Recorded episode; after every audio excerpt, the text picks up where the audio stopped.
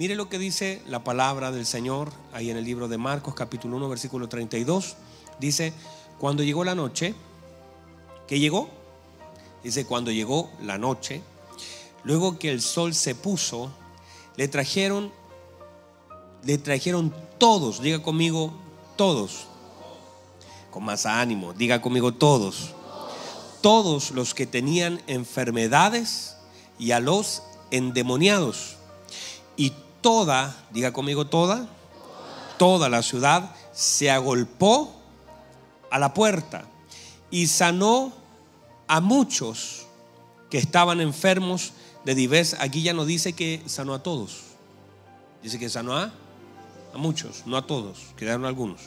Dice que sanó a muchos que estaban enfermos de diversas enfermedades y echó fuera muchos demonios, y no dejaba hablar a los demonios porque le conocían y porque además los demonios hablan.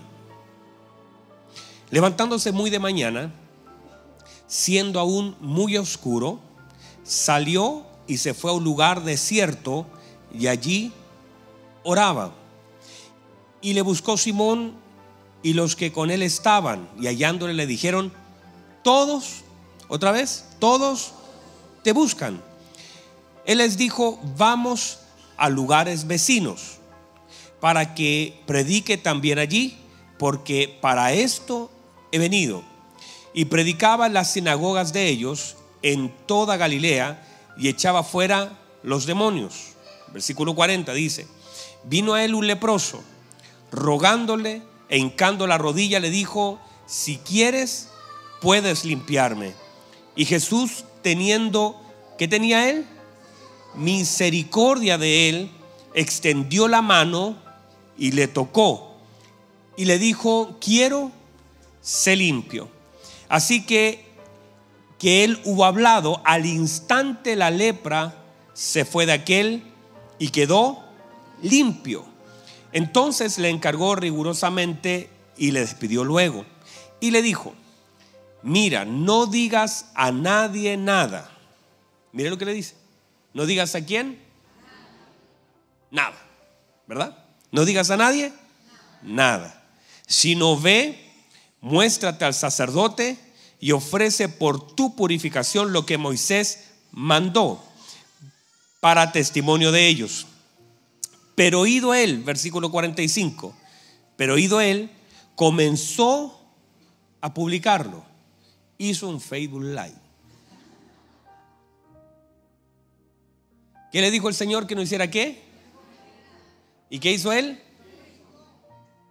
Lo publicó en su página de Facebook. Pero oído él comenzó a publicarlo, ahí dice, ¿eh? Lo comenzó a publicar. Y lo publicó mucho y divulgaba el hecho, de manera ya que Jesús no podía entrar abiertamente en la ciudad, sino que se quedaba fuera de los lugares, en los lugares desiertos, y venían a él de todas partes. A veces la desobediencia es un, es un impedimento. Debemos aprender de esto. Toma asiento, por favor. Hoy estoy predicando sin mi iPad. Santo Dios. Bueno, mire, por favor, voy a hacer un, un, un camino de donde hemos andado. Estamos hablando acerca de lo que es la paternidad de Dios. Estamos ya en el capítulo treinta y dos de esta hermosa serie, la paternidad de Dios, y ha, y ha bendecido a mucha gente, ¿verdad que usted? Yo creo que también la ha bendecido el poder traer luz acerca de lo que es la paternidad de Dios, y eso se contrasta muchas veces con la paternidad del hombre. Hemos entendido cosas importantes, como por ejemplo que esta, esta paternidad de Dios también es manifestada en la vida y a través de los hombres. O sea, aunque es de Dios, así como el amor de Dios, así como muchas cosas son atributos de Dios, aún así son manifiestas también por medio de Dios en la vida de la gente. O sea, yo puedo a través de alguno de ustedes recibir algo de parte de Dios, porque Dios manifiesta sus atributos también por medio de las personas. O sea, a veces nosotros recibimos un abrazo y usted sabe que ese no fue un abrazo cualquiera, ¿verdad? ¿Verdad que usted recibió el abrazo de alguien, pero usted sabe que ese abrazo no fue de cualquiera, sino usted sabe que hay algo de Dios en ese abrazo que acaba de recibir? A veces usted recibe una palabra, es de un hermano, alguien le dijo algo, pero usted sabe que aunque un hermano se la dijo, usted sabe que esa palabra, aunque se la dijo un hombre, usted sabe que viene del corazón de Dios, y usted muchas veces dice, es justo lo que yo necesitaba. ¿Y por qué? Porque usted sabe que solo Dios sabía lo que usted necesitaba, y eso no fue casualidad. A veces un predicador predica porque Dios usa a los predicadores también, sobre todo este que está predicando ahora. Dios usa también la vida de nuestros padres como una forma de manifestar su amor. A veces nuestra, nuestra madre, muchos de ustedes han sido eh, quizás eh, hijos de, de mamitas que fueron abandonadas, que fueron separadas, y a veces Dios pone también una, un, un toque de paternidad en la vida de una madre, para que ustedes puedan recibir algo que necesariamente debiese venir de un hombre, pero a veces una mamita tuvo que tomar la figura, la forma, y el Señor le dio la habilidad para que eso no fuera una carencia absoluta en su vida. Entonces vemos que también la, los atributos de Dios, la gracia de Dios, la paternidad de Dios, el amor de Dios y todas las cosas que el Señor tiene también son manifiestas por medio incluso de su propia naturaleza. La naturaleza misma, hablábamos durante la mañana la importancia que tiene la naturaleza en la fe de nosotros, en la confianza que Dios espera que nosotros tengamos. Mire que el Señor dijo, y lo hablamos el día jueves, miren, ¿qué dijo? Las aves del cielo. Y luego dijo, miren los lirios del campo. Entonces lo que Dios espera es que yo tenga la oportunidad y también la conciencia de ver lo que Él ha creado, y a través de lo que Él ha creado yo pueda creer en Él, porque la creación está sustentada por su creador. ¿Por qué se sustenta la creación? Por su creador. Entonces el Señor espera que a través de, de esa imagen de su creación yo pueda entonces traer a entendimiento de cómo Él sustenta lo que Él ha creado. Por eso el Señor dijo, miren, miren, y, y, y ese, ese, ese capítulo que leímos durante la mañana es tan hermoso. Le dijo, miren las aves del cielo. Ellas no siembran, ellas no cosechan, ellas, y usted ve a un abuelito tirándole miga, y en realidad el abuelito es movido por el Señor. Es Dios también que pone el deseo de tirarle miguita ahí en el paseo humada, ¿verdad? Las palomitas. Y usted dice, mira abuelito, y usted dice, ah, le voy a dar palom- le voy a dar miguita, y usted está siendo usado por Dios para alimentar la creación de Dios. Y el Señor dice, mire los lirios del campo, ellos no, no trabajan ni hilan. Y dijo el Señor, ni aun Salomón con toda su gloria se vistió como uno de ellos. Y dice, por la mañana es, en la noche ya no, y al otro día Dios tiene todavía para seguirlo vistiendo. Entonces lo que el Señor intenta hacer, nos, nos muestra a través de ese pasaje, es la importancia de la confianza, la dependencia. Es que nosotros como hijos tengamos una mente dependiente de nuestro Padre y una mente confiada en Él. Entonces hablábamos durante mediodía también la importancia de la fe, y de una fe grande en un Dios grande, porque el Señor le dijo, ustedes tienen, son hombres de poca fe porque tienen una fe pequeña para un Dios tan grande. Y hay gente que tiene dioses pequeños y tiene fe grande, y ustedes tienen un Dios grande y una fe pequeña. No cuadra. ¿Cómo debería ser nuestra fe? Porque también nuestra fe se alimenta de muchas partes, y sobre todo de, lo, de cómo funciona la creación misma, de cómo esto es la rueda de esta creación. Entonces Dios espera que nosotros de verdad dependamos de Él, y que sepamos que todas las puertas que Él nos abre, por supuesto el trabajo es importante, pero el trabajo no define si usted come o no. Por cuarenta años el Señor manifestó, y espera que nosotros podamos ver que durante cuarenta años usted caminando y siguiendo una nubecita puede comer, puede crecer, puede el pie no hincharse, puede su vestido crecer con usted, puede no enfermarse. O sea, Dios intenta mostrarnos a través de la Escritura, a través de la creación, a través de lo creado, que toda nuestra vida depende de Él, y así debemos pensar. Pensemos entonces en una dependencia absoluta, que es el Señor que nos abre una puerta y es el Señor que a veces la cierra, pero nuestra provisión proviene de Él. ¿Me dice amén a eso? Entonces en, en esos conceptos estábamos en la mañana, porque eso hace un hijo. Un hijo debe aprender a depender de su padre, y debe tener una mente dependiente de su padre. Ahora comenzamos a avanzar sobre eso, sobre los conceptos de dependencia, porque de alguna forma estamos acá todavía. De alguna forma nosotros necesitamos transformar nuestra mente, Porque muchas veces es allí donde se anidan todas las acciones del hombre por causa de los pensamientos. Entonces el Señor espera que nosotros tengamos una mente completamente dependiente y que eso esté basado en el conocimiento que tenemos de Dios, de lo que Él ha dicho y de su palabra. ¿Estamos allí? Entonces usted, hermano, no se afane. Y el Señor nos dijo, y partió ese versículo diciendo, no se afanen. Y mire el Señor como con amor le dice, no se afanen. No se afanen por lo que han de vestir y lo que han de comer, porque mi Padre sabe qué necesidad tiene. Y qué hermoso saber que Dios conoce nuestra necesidad y que aún conociéndola la puede suplir. ¿Verdad que sí? Pero no intente solamente considerar eso como sus gustos y sus caprichos, porque aquí nos estamos saltando desde que el Señor conoce nuestra necesidad hacia lo que es la voluntad de Dios. Son dos cosas, son dos cosas distintas. A veces nosotros nos enojamos porque Dios no contesta caprichos. Aquel leproso dijo al Señor, si usted quiere, yo me someto a su voluntad. El Señor ya dijo durante la mañana y habló acerca de que Él conoce nuestra necesidad. Pero también nos está formando a través de muchas veces no contestar aquellas cosas que para nosotros simplemente son caprichos y deseos. Y a veces nos enojamos cuando el Señor no contesta las cosas que nosotros pedimos y no sabemos esperar ni tampoco aceptar la voluntad del Señor. Y muchas veces nosotros nos enojamos con el Señor y muchas veces nos frustramos. Y usted, hermano, con su frustración no va a cambiar nada y nunca la mano de Dios se va a mover por su enojo. El Señor no se mueve por los enojos del hombre. Como que el Señor dijo, uy, se me enojó. Mire que el otro día yo reté a mi hijo y lo reté, le dije ya acostarse y, no, y quería, ¿te acuerdas? Quería el celular y el celular y el celular para dormir. Y no hay celular, le dijimos.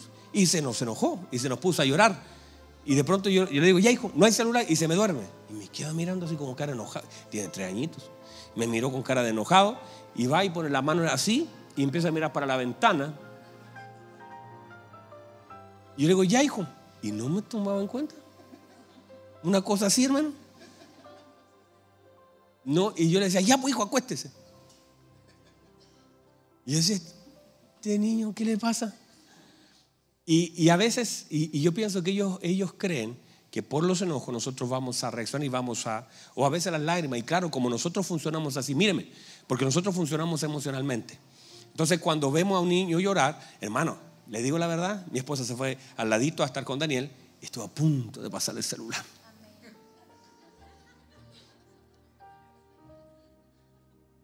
Y decía, bueno, si mi esposa no me está mirando.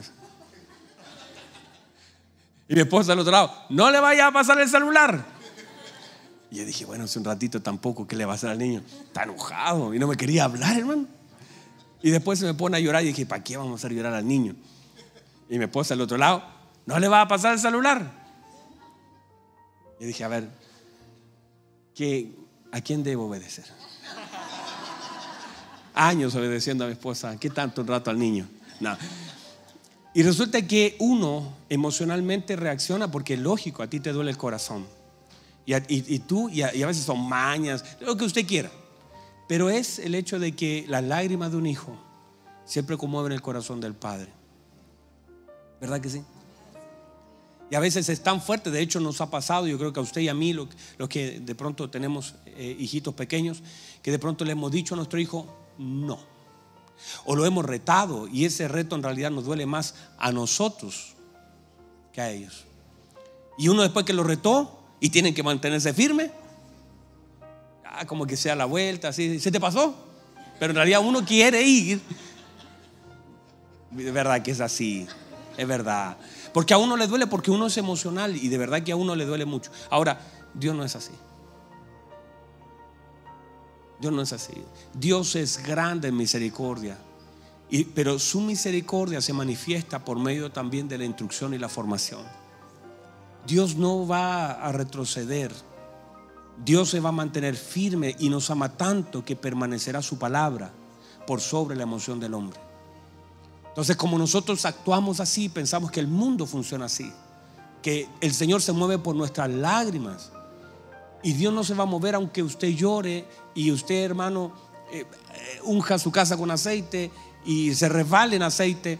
Hay cosas que no van a suceder si no nos alineamos a la palabra del Señor.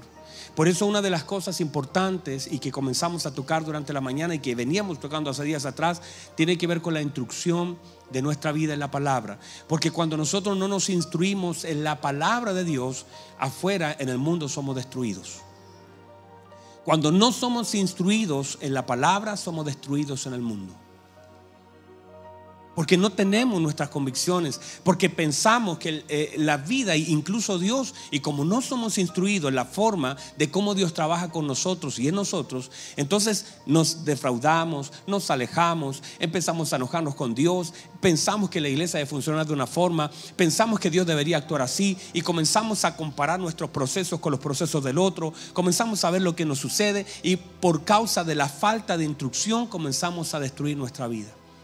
Y a veces incluso nosotros mismos, nosotros mismos, nuestros pensamientos, lo que gobierna nuestra mente empieza a tomar gobierno de nuestras acciones y comenzamos incluso a alejarnos del Señor. En vez de acercarnos, nos comenzamos a alejar. Vemos la prueba, como decíamos en la mañana, como un enemigo de nuestra vida, y Santiago entonces nos viene a golpear y nos dice: tened por sumo gozo. Y tú dices: ¿cómo es eso? Y tú y escuchas a Santiago, y la gente, cuando no está instruida, entonces empieza a enojarse con Dios en medio de la prueba. Y Santiago dice: tened por sumo gozo cuando os halléis en diversas pruebas. Entonces tú dices: ¿qué le pasa a Santiago? Porque tú no entiendes que la prueba en sí es una salida. Tú no entiendes que nada, nada, nadie puede salir de un cuarto medio o de un, de un cuarto básico. Puede salir solamente a través de una prueba, y que la prueba es necesaria para poder salir. La prueba no es lo malo, la prueba es la salida. Y estás enojado porque estás en una prueba sin darte cuenta que debería estar contento, porque llegó la hora de manifestar todo lo que se te pasó en clase. Y tiene delante de ti, y por eso Santiago dijo: cuando os halléis en diversas pruebas, estás aquí, prueba, prueba en el matrimonio, prueba en las finanzas, prueba en la salud, prueba acá. Y en realidad lo único que Dios está, está diciendo: te quiero sacar, pero tienes que pasar la prueba. Porque la prueba manifiesta y le da legalidad a nuestro conocimiento. La prueba no viene a destruirte, la prueba viene a manifestar que hay en ti. Entonces no estás enojado con Dios, sino que sabes: uy, llegó la prueba, bien, ahora salgo de esta. Pero tienes que pasarla, porque es ahí donde la gente a veces da vuelta toda la vida, en las mismas pruebas. Dígame amén, por favor. Entonces, eh, eh, en la mañana comenzamos a hablar sobre eso, así que escucha ese mensaje, está muy nutritivo acerca de la instrucción. Y luego nos saltamos acerca de este pasaje. En el segundo mensaje comenzamos a hablar de un leproso que recibió algo que él necesitaba, pero cuando él comenzó Eh, mire lo que el Señor, el Señor sabe, y aquí nos centramos en esta palabra. Centramos eh, nuestro mensaje en que el Señor, sabiendo lo que Él iba a hacer, aún así lo hizo. Míreme, por favor. Para el Señor era más fácil no sanarlo, porque lo que sucedió luego fue la manifestación de lo que el Señor siempre supo que pasaría en medio de esa sanidad. Y el Señor aún le encarga y le dice: mira, te lo encargo rigurosamente, no le digas nada a nadie. Verso siguiente dice: y él lo comenzó a publicar mucho y a todos.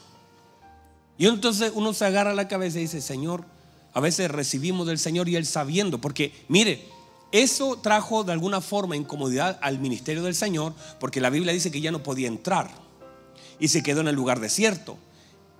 Y, que, y para el Señor quedarse en el lugar desierto era complejo, porque no es lo mismo estar en una ciudad con un techito sanando enfermos que estar fuera de la ciudad en un desierto.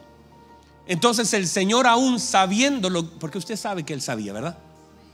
Sabía que Él iba a hacer eso, y aún así operó en su voluntad y en su misericordia. Es exactamente también lo que pasa con nosotros, que nosotros recibiendo tantas cosas buenas, y, la, y durante el, el segundo servicio nosotros hacíamos mención que muchas veces a nosotros con nuestros hijos nos pasa exactamente lo mismo. Nosotros le cambiamos la ropita, los bañamos y le decimos: mira, está limpiecito, no te vayas a ensuciar.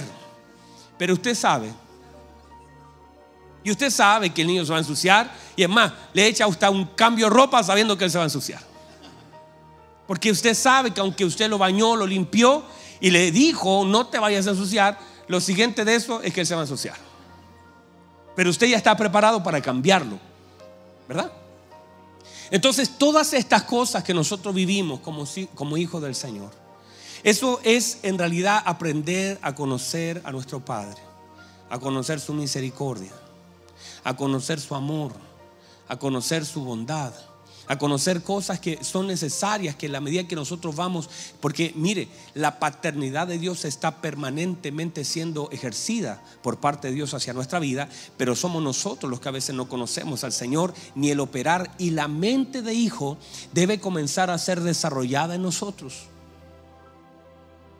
Porque el Señor no está aprendiendo a ser padre, somos nosotros los que estamos aprendiendo a ser hijos. No es que el Señor está como nosotros con un hijo primerizo, que tenemos que aprender y preguntar y desesperarnos. Y, y como dicen por ahí, más abrigado que hijo primero, ¿cierto? O hijo único. El Señor no está probando con nosotros algo. El Señor es Padre. El Señor es Padre. El tema es que a veces perdemos tanto y lloramos tanto equivocadamente solo porque nosotros no hemos aprendido a ser hijos. Entonces, ¿quién tiene que aprender aquí? Nosotros tenemos que aprender acerca de la paternidad de Dios, cuáles son los atributos del Padre, cuál es la función del Padre, cuál es nuestra, y cuál es nuestra posición como hijos, y cuáles son nuestros beneficios como hijos, y cuál debería ser nuestra conducta como hijo, y cuál debería ser nuestro lenguaje como hijo. O sea, los que deben ser educados como hijos somos nosotros. Y cuando tú comienzas a conocer el corazón del Padre, es como el hijo pródigo. El hijo, el hijo pródigo se fue, ¿cierto? Dijo, dame lo que me corresponde. Y el otro que estaba allí le dijo, le dijo, ay, ni un cabrito me has dado, y yo todos estos años te sirvo y no te he fallado un día, no te he fallado un día y nunca me has dado nada. Y el Padre dice, tú no me conoces, no tienes idea de quién soy yo. Todo ya te lo di y todo lo que tengo es tuyo. No tengo que darte nada porque tú no has sacado ese cabrito. Entonces tú has perdido la oportunidad solo por no conocer el corazón del Padre. Entonces eso nos resta a nosotros. El no conocer a Dios nos resta. Vivimos en temores y mucha gente opera en temores y tiene miedo. Y cuando se, alguien le dice, hermano, mire, mire Señor, aquí está su sobre azul, y usted empieza a operar en temor y dice, ay, ¿y ahora qué voy a hacer? ¿Y cómo voy a pagar la cuota? ¿Y cómo voy a hacerlo para mañana? ¿Y qué van a hacer mis hijos? ¿Y si yo no trabajo nadie come? ¿Y cómo lo voy a hacer? ¿Y cómo, qué le voy a decir a mi esposa? ¿Y qué le voy a decir a mis papás? ¿Y qué voy a hacer ahora con la cuota? Y comienzas a desesperarte solo porque no conoces cómo Dios funciona. Que Dios no te puede, hermano. Una puerta que se cierra es el indicativo que una nueva delante de ti se abre. Y tú deberías decir, uy, gracias jefe, estaba esperando esta la señal. Gracias jefe, usted me está haciendo un favor tan grande, quiero bendecir su vida. Yo no voy a pelear con usted, jefe, gracias, este tiempo ha sido hermoso. Dios me ha permitido aquí ejercer mi vida ministerial. Llevo diez años, me están echando, están contratando uno más, más joven, más... más, más con menos experiencia, no hay problema jefe. Lo bendigo en el nombre de Jesús. Jamás de mi boca va a salir una palabra de maldición sobre esta empresa, porque Dios usó esta empresa durante diez años para que yo pueda servir, para que mis hijos puedan crecer. Doy gracias, se ha cerrado un ciclo. Jefe, mis oraciones continuarán con usted, con todos mis compañeros. Les voy a decir, cuando el Señor abra la próxima puerta, le voy a mandar una foto de mi nuevo escritorio. Nada me ha de faltar, porque yo no dependo de esta empresa, yo dependo del Señor. Y usted sale caminando y dice, wow, qué bueno Dios, Dios, gracias. Porque hay caminos que usted no tomaría a menos que Dios los tenga que cerrar. Hay cosas que usted nunca tomaría como un camino. Entonces Dios dice, como usted no lo va a cerrar, como, como aunque te muestre un sueño y ponga un propósito y tengas la sabiduría de interpretar que el día de mañana vas a gobernar, tú no eres capaz de ir a Egipto. Así que José, voy a ocupar a tus hermanitos para que te manden a Egipto, porque tú no vas a hacerlo. Y si te dejo la cisterna te vas a arrancar a los brazos de tu papá. Así que te tengo que mandar con unos ismaelitas para que te lleven allá, te vendan como esclavo y te tengan en la cárcel, porque si no te tienen en la cárcel te vas a arrancar otra vez. Así que te voy a guardar allí. Y tienes que aceptar eso. Y hay cosas que tú no las vas a hacer porque tú no tienes, hay gente que no va a dar el paso. Entonces el Señor no, te, no, no, no espera que tú salgas al mar, te lleva a la tormenta y te corre el barquito porque tú no te bajas de él. Entonces es Dios provocando algunas cosas en nuestra vida. Por eso Ezequiel no iba a ir. Ezequiel era un sacerdote. Un sacerdote no podía entrar a un valle de huesos secos, no podía entrar a un lugar donde estaban los, los huesos, a un cementerio. Un sacerdote no podía entrar. Entonces dice: la mano del Señor vino sobre mí y me puso en medio de un valle. Porque si no lo hace, Él no lo, no lo toma. El Señor le dice a Pedro: Pedro, mata y come. Te estoy bajando un lienzo, no te traje al zoológico. Te traje a mostrarte algo para que tú puedas desarrollar algo. Pedro dice: ay, Señor, no, en mi boca no ha entrado nada inmundo. No llames inmundo lo que yo he santificado. Hay cosas que Dios hace en nuestra vida que son violentas de una forma distinta, porque si no la hace Él, no la voy a hacer yo. Así que no se, están aquí todavía, no se enoje cuando la cosa se cierre, cuando algo, porque no, no hay problema. Decíamos y terminábamos a mediodía diciendo a los hermanos que Dios conoce nuestra entrada a esta tierra y Dios conoce nuestra salida de esta tierra. El Señor conoce el día de nuestro nacimiento y el día de nuestra partida. Eso, míreme por favor, ya está definido. Ya no, no, no, no tenga, ay, ¿y cuándo me voy a morir, pastor? Que eso lo sabe el Señor, yo no. Cuando, no sé, pero en el tiempo, míreme, en el tiempo que usted nació y al tiempo que el Señor señaló, en ese tiempo van a pasar cosas. A veces va a enfrentar una enfermedad, a veces vas a enfrentar, pero no pienses que el cáncer te mató. Tu tiempo solamente terminó allí. Un, una, y usted va a ver gente que ha chocado. Hay gente que, yo ahora estuve allá en Puerto Montt y estaban reparando la casa donde cayó una avioneta hace unos días atrás. Hermano, estuve frente a la casa, iba a hacer un, una Facebook, pero después me acordé de que después hacen memes con esas cosas y dije mejor no. Y vi la casa y la estaban reparando. Y la estaban reparando y al lado había una casa de unos hermanos y, y me decían: mira, aquí fue donde cayó la avioneta y al lado había una familia y esa avioneta cayó así de golpe y solamente dañó esa casa, no dañó esta, no dañó esta, dañó. Y yo estuve parado frente, hermano, tentado a hacer un Facebook Live aquí desde el lugar de los hechos. Tentado, hermano.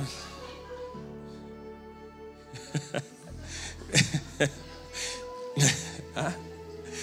Y resulta que, pero ¿por qué no le pegó un ala a la casa que estaba al lado? ¿Por qué no le dio, no, no se incendiaron esas dos que hubiese arrasado con toda esa cuadra? Cayó de golpe a una, un segundo piso, lo estaban reparando. Hay cosas que no han de suceder porque hay un tiempo señalado por Dios para cada uno de nosotros. Y a veces te enfrentas en ese tiempo al cáncer y tú dices: ay, logré vencer al cáncer con la quimio. Eso fue una puerta de Dios, pero ese cáncer no tenía posibilidad de matarte, porque tu tiempo no se termina con un cáncer. Un tiempo tuyo no se termina con un accidente. El tiempo tuyo se termina cuando Dios ha dicho que se termina. Y si tienes que enfrentar el cáncer, el SIDA, una enfermedad, un asalto, lo que sea, el Señor te sostiene. El Señor guarda tu vida, porque el, el tiempo es de Dios. Entonces, llegamos al punto de entender que Dios como Padre es nuestro proveedor. Y como nuestro proveedor usa a veces personas, usó una viuda en la vida de Elías, usó unos pajaritos para decir: a través de la naturaleza todavía te puedo suplir. Y si quiero también te mando ángeles. ¿Usted cree que los cuervos no conocían el desierto o no podían llegar al desierto? De hecho, viven en el desierto. Pero el Señor le cambió la estrategia. Le dijo: te puedo alimentar por mi creación, te puedo alimentar por ángeles del cielo, te puedo alimentar por viudas que tengan pobreza. Yo soy Dios y yo te puedo alimentar y puedo proveer como yo quiera, porque yo soy Dios. Y te voy a mostrar que con viudas, con ángeles, con cuervos, con arroyos, yo soy Dios. Y te comienza a manifestar. Y a veces tú dices: ay, pero cómo me da pena, esa pobre viejita no tiene nada. Y el Señor dice: no, porque a ella no le va a faltar, porque mientras te esté dando a ti, yo le estoy dando a ella. Y los cuervos no van a tener hambre. ¿Por qué no se lleva la carne? Porque mientras ellos te den a ti, yo le doy a ellos. Y ese ángel no se va a ir ahí, porque le he dado orden a un ángel que te alimente. Y tú comienzas a entender que nuestro proveedor y nuestro Padre usa medios. y a veces usa personas, a veces usa su creación, y a veces vas por la calle y de pronto te pega un rayo de sol, y a veces sientes el viento que te pega y uy, tú dices, aquí está el Señor. Ah, yo no sé si a usted le ha pasado que te paras en un lugar y dices, uy, siento acá, está el solcito solamente, a veces la lluvia te comienza a pegar en la cara y tú puedes sentir que el Señor te está diciendo algo. Es solamente la naturaleza, pero Dios se manifiesta por medio de su creación, y ves los cielos y comienzas a sentir lo que sentía el salmista: cuando veo los cielos, obra de tus dedos, la luna y las estrellas, que tú, y tú sientes al Señor. Cuando ves a un niño, el Señor no te ha dicho nada, está allí, pero lo ves tiernecito con sus manitos y tú ves la gloria de Dios. Tú ves un árbol, tú plantaste algo y le echaste agua, le echaste solamente agua, no le echaste saborizante, le echaste agua, una semilla, y comienza a crecer y te da un tomate, te da un naranjo, y tú dices, aquí veo la mano de Dios, porque Dios se manifiesta por medio de su creación, y evidente a nuestros ojos es el poder de Dios sobre la tierra. Estás en un lago, estás en un río. Algunas cosas que son tan evidentes de la manifestación de la gracia del Señor.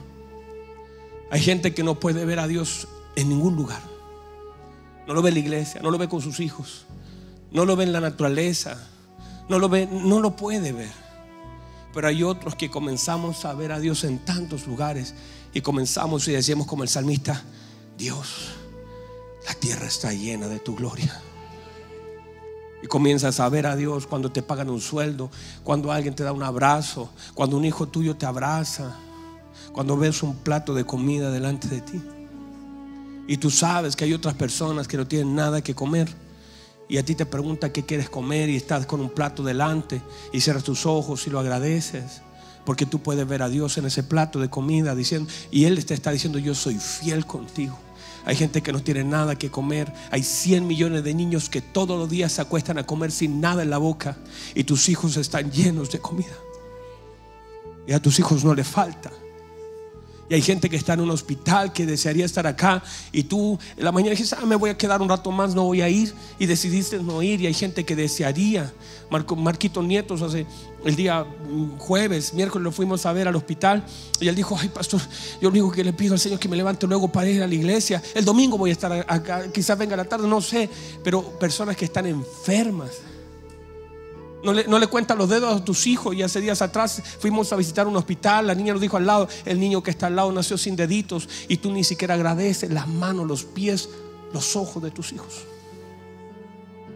No puedes ver a Dios. Y para algunos es tan evidente el favor de Dios.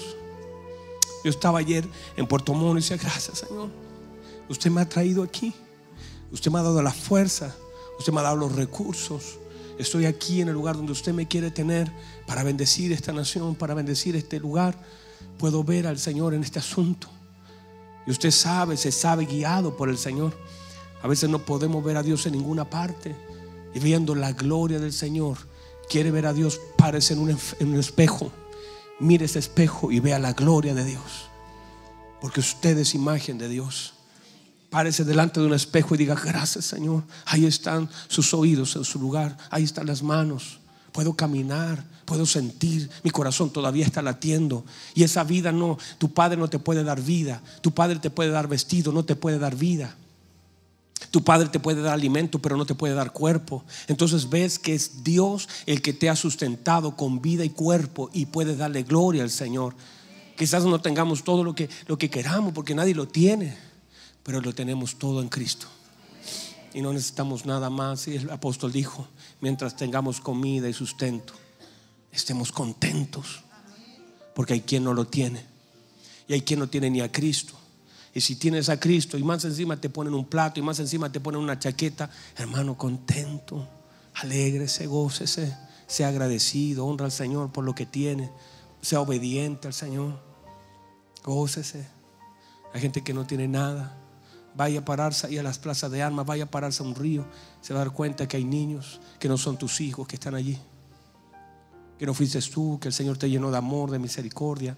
Tal vez llegas a tu casa, no esté todo allí, pero cuántas cosas hay que muestran la gracia, el favor, la misericordia. Tú no eres mejor que esos niños de la calle, yo tampoco. Y ellos, y ellos no tienen nada y nosotros tenemos todo. Si tienes una mamá que abrazar, un hermano que abrazar, si tienes una esposa, si tienes un esposo, si tienes un padre, hay cosas. Vamos, hermanos, vamos a tener que comenzar a pensar y a vivir una vida agradecida y obediente, una vida de gloria al Señor.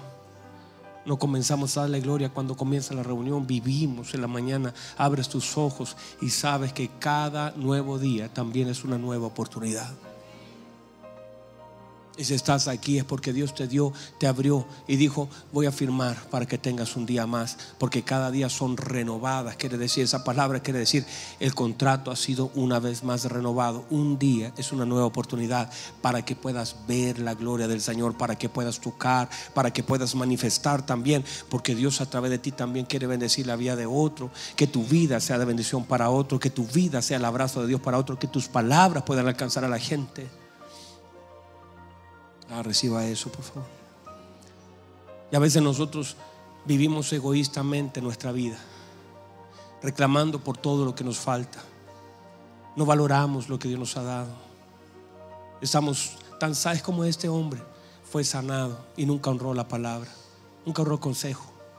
Este hombre fue un impedimento para que el Señor entrara en la ciudad.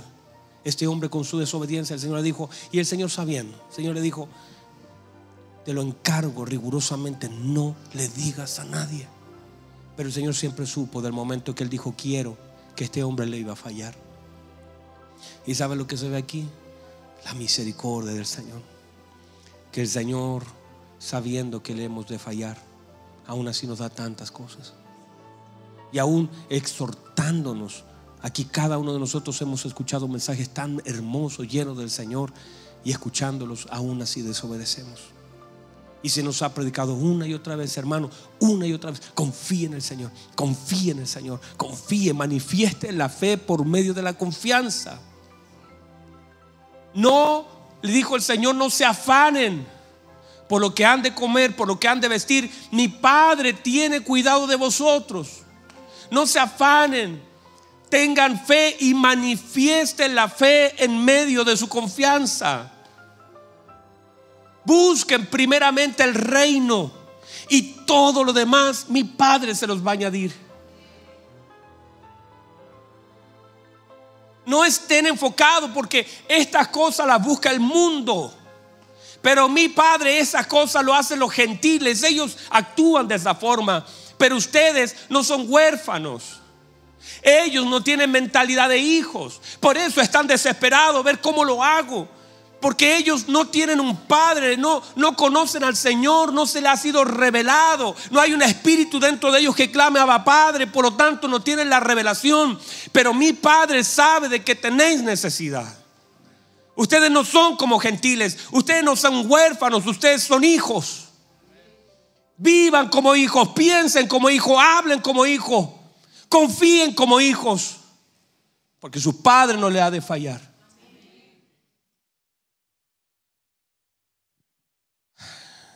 Se nos agotó nuestro tiempo y no alcanzamos a nada más que repasar, pero esto le tiene que quedar en el corazón. Míreme, por favor, déjeme cerrar con esto solamente. Y hablamos acerca de que a veces esta desconfianza o esta desobediencia de este hombre generó que el Señor tuviera incomodidad de salir. Pero también yo no, no voy a justificar la desobediencia, porque él fue desobediente a la palabra. Pero pienso que este hombre estaba tan gozoso que, que aunque quizás quiso obedecer, era tanto, tanto el gozo de él, la alegría de él. Y es como cuando tú tienes un, un regalo. Yo le compré un regalito a mi esposa hace días atrás, después de años del día de la mamá. Nunca le había comprado nada. Le debía regalos de Navidad, regalos de todo. Soy re malo para eso, hermano. Y otro día fui, le compré un regalito y no me aguanté y se lo entregué. Y se lo entregué antes de viajar porque dije, y si no vuelvo, mejor para que, para que por lo menos ver su carita y esas cosas. Lo último, las últimas tres Navidades le he hecho cartas, me ha resultado tan bien, hermano. Un día no tenía plata, le dije, amor, no tengo dinero, pero quiero decirte que te amo tanto. y que no tengo plata para comprarte un regalo, pero quiero decirte que te amo y, me, y sé que mi amor es mejor con regalo.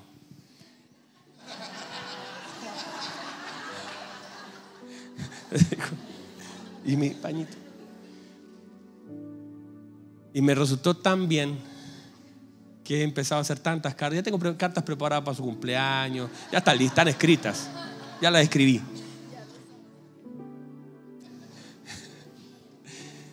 Entonces, gracias. Pero ese día, claro, yo, yo iba ahí en el auto. Dije, ay, antes de que me vaya quiero entregarse un regalito para el día de, su, de la mamá. eh, Gerson me acompañó. Sé que Gerson es culpable también. Y a veces cuando uno tiene algo tan lindo y tan importante que, que decir, a veces tú no, no eres capaz de contenerlo. Las sorpresas para algunos de nosotros. Y sobre todo piensen en esto: un leproso. Mire, en el segundo culto hablé todo lo contrario para que después lo puedan ver. Hablé lo mal de desobedecer y lo que provocó. Pero ahora déjenme hablarle porque es una aplicación distinta. Piensen en esto: un leproso. Un hombre que estaba estigmatizado como pecador, alejado del cielo, sin poder orar ni levantar su rostro, alejado de su familia, destinado a morir en un basurero. Ese era un leproso, viviendo y sufriendo el dolor de su piel pudriéndose, siendo expulsado de su casa, nunca más, quizás nunca se pudo despedir de sus hijos. Del momento que el leproso veía una mancha en su piel, tenía que ir al sacerdote. El sacerdote decía, mmm, leproso, fuera, y no podía despedirse, no podía abrazar por última vez, se tenía que salir de la ciudad. Ahí estaba ahí. Y, y, quizá, y él se arriesgó tanto porque ningún leproso podía entrar a la ciudad porque lo mataban. Pero su necesidad era tan grande de poder ser sano, tal vez para volver a abrazar a su familia, tal vez para abrazar a sus hijos, no sabemos, a sus padres, no sabemos la edad, nada, pero que él entró y puso su rodilla en el suelo y le dijo, Señor, yo sé que usted tiene poder. Ahora quiero saber si usted puede, si usted quiere sanarme. Sé que puede hacerlo. La pregunta es saber si usted quiere. Si quiere, Señor, le dijo, con humildad, si usted quiere, sáneme. Y el Señor dice que lo tocó y no se contaminó. Y le dijo, sí, sé lo que vas a hacer. Sé que me vas a fallar. Sé que no, no importa lo que te diga, lo vas a hacer igual. Pero sí quiero. Quiero que vuelvas a tu casa. Quiero que abraces a tus hijos. Quiero que vuelvas otra vez a adorar al templo. Quiero que conectes con, la, con el sacerdocio, que vayas a adorar, que entres, que cantes. Quiero que vuelvas a casa. Vuelva a casa. Si quiero, sé sano. Ahora ese hombre, dice la Biblia que inmediatamente, no después, no cuando fue al sacerdote, inmediatamente empezó a ver, uy, todo estaba siendo sano. Y el Señor le dijo, mira, mira, mira, no te vayas, yo sé que estás emocionado, no le digas a nadie, por favor, no se lo digas a nadie, está bien. Y él y encontró a uno y dijo, te voy a contar algo, pero no se lo digas a nadie. Te voy a contar algo, pero no se lo digas, no se lo digas a nadie. Te voy a contar algo, no se lo digas a nadie. Te voy a contar algo. Y dice que lo publicó por todos lados. Y, y, y yo, por favor, no estoy justificando la desobediencia, pero hermanos, ese gozo tan grande. Y lo que hizo, el gozo del testimonio de él, hizo que mucha gente fuera al desierto y dijera, hey, tú también estás enfermo, Él te puede sanar, Él te puede sanar, Él te puede sanar, hey, él te... Y la Biblia dice que la ciudad completa se vació y fue al desierto a ser sanado por Él, por el gozo del testimonio de un hombre que a pesar de haber desobedecido, no había maldad en su corazón. Lo que él quería era decir lo que Cristo había hecho en él, y un pueblo entero fue bendecido por el testimonio de uno. Ah, si la gente supiera lo que Cristo ha hecho en nosotros. Si usted también supiera que ese leproso es usted y soy yo, que nosotros estamos fuera, usted estaría, hey, mira, te quiero presentar a uno. Él me limpió. Ah, tú llegaste tan mal, Tati. Llegaste tan mal. Te recuerdo cuando llegaste. Y el Señor te limpió, te sanó. El Señor curó tu corazón. Yo ya te veo servir. Y tú eres como aquella persona corriendo, avisándole a otros. Si cada uno de nosotros tuviera exactamente ese mismo gozo y entendiera lo que el Señor ha hecho, hermano, Chile sería para Cristo. Porque la gente saldría de su lugar, es decir, yo también quiero ser sanado, y si Él quiso contigo, también quizás quiera sanarme a mí. Y todos nosotros conectaríamos con nuestro Señor. Pero hemos callado, hemos guardado silencio, hemos recibido tanto del Señor, y a veces una palabra como esta que nos bendice tanto ni siquiera la compartimos, no, a nadie, la guardamos con nosotros, nos encerramos y no tenemos la oportunidad de alcanzar a otros que tanto y más que nosotros muchas veces necesitan de Cristo. Pónganse en pie, por favor. Aleluya. Pónganse en pie, por favor. Pónganse en pie. Hermoso Jesús. Cierren sus ojitos un minuto, por favor, ahí donde está. Ah, qué hermoso Dios. Cierren sus ojitos, por favor, un minuto. Honra al Señor. Cierren sus ojitos. Dígale algo a su Señor. ¿Por qué no le agradece? El Señor dijo: vaya, muéstrese al sacerdote. ¿Por qué no va donde el sumo sacerdote y le dice: gracias, Él me ha sanado, Él me ha limpiado? Jesucristo es Rey, Jesucristo es Rey. Postrados hoy ante sus pies, Jesucristo es Rey. Dígale una vez más: Jesucristo, Jesucristo es Rey, Jesucristo es Rey. Postrados, postrados hoy ante sus pies, Jesucristo es Rey. Dígale una vez más con mayor fuerza, reconózcalo: Jesucristo es Rey, Jesucristo es Rey. Postrados, postrados hoy ante sus pies, Jesucristo es Rey. Levante sus manos. Padre, su palabra ha sido predicada. Su palabra tiene poder y tiene autoridad. Su palabra sana, restaura, corrige, instruye, redarguye, a fin de que el hombre de Dios sea enteramente preparado para toda buena obra. Estamos siendo preparados, instruidos, confrontados con su palabra, pero para buenas obras. No estás haciendo nada malo en nosotros, porque todo lo que usted hace es bueno, Señor. Usted tiene pensamientos de bien. Usted tiene pensamientos de bien, no de mal. Sus pensamientos son de paz, son de bien para nosotros. Padre, gracias por amarnos, por enseñarnos acerca de la paternidad, por guiar nuestro corazón a confiar, a descansar. ¿Cómo nos cuesta confiar? ¿Cómo nos cuesta descansar? Hemos sido tan defraudados en la vida por figuras importantes que nos cuesta tanto confiar. Hemos sido nosotros, el corazón se nos ha partido varias veces, la gente nos ha fallado y nos cuesta tanto confiar. Y usted nos vuelve a hablar: confíen, busquen el reino, yo les voy a añadir.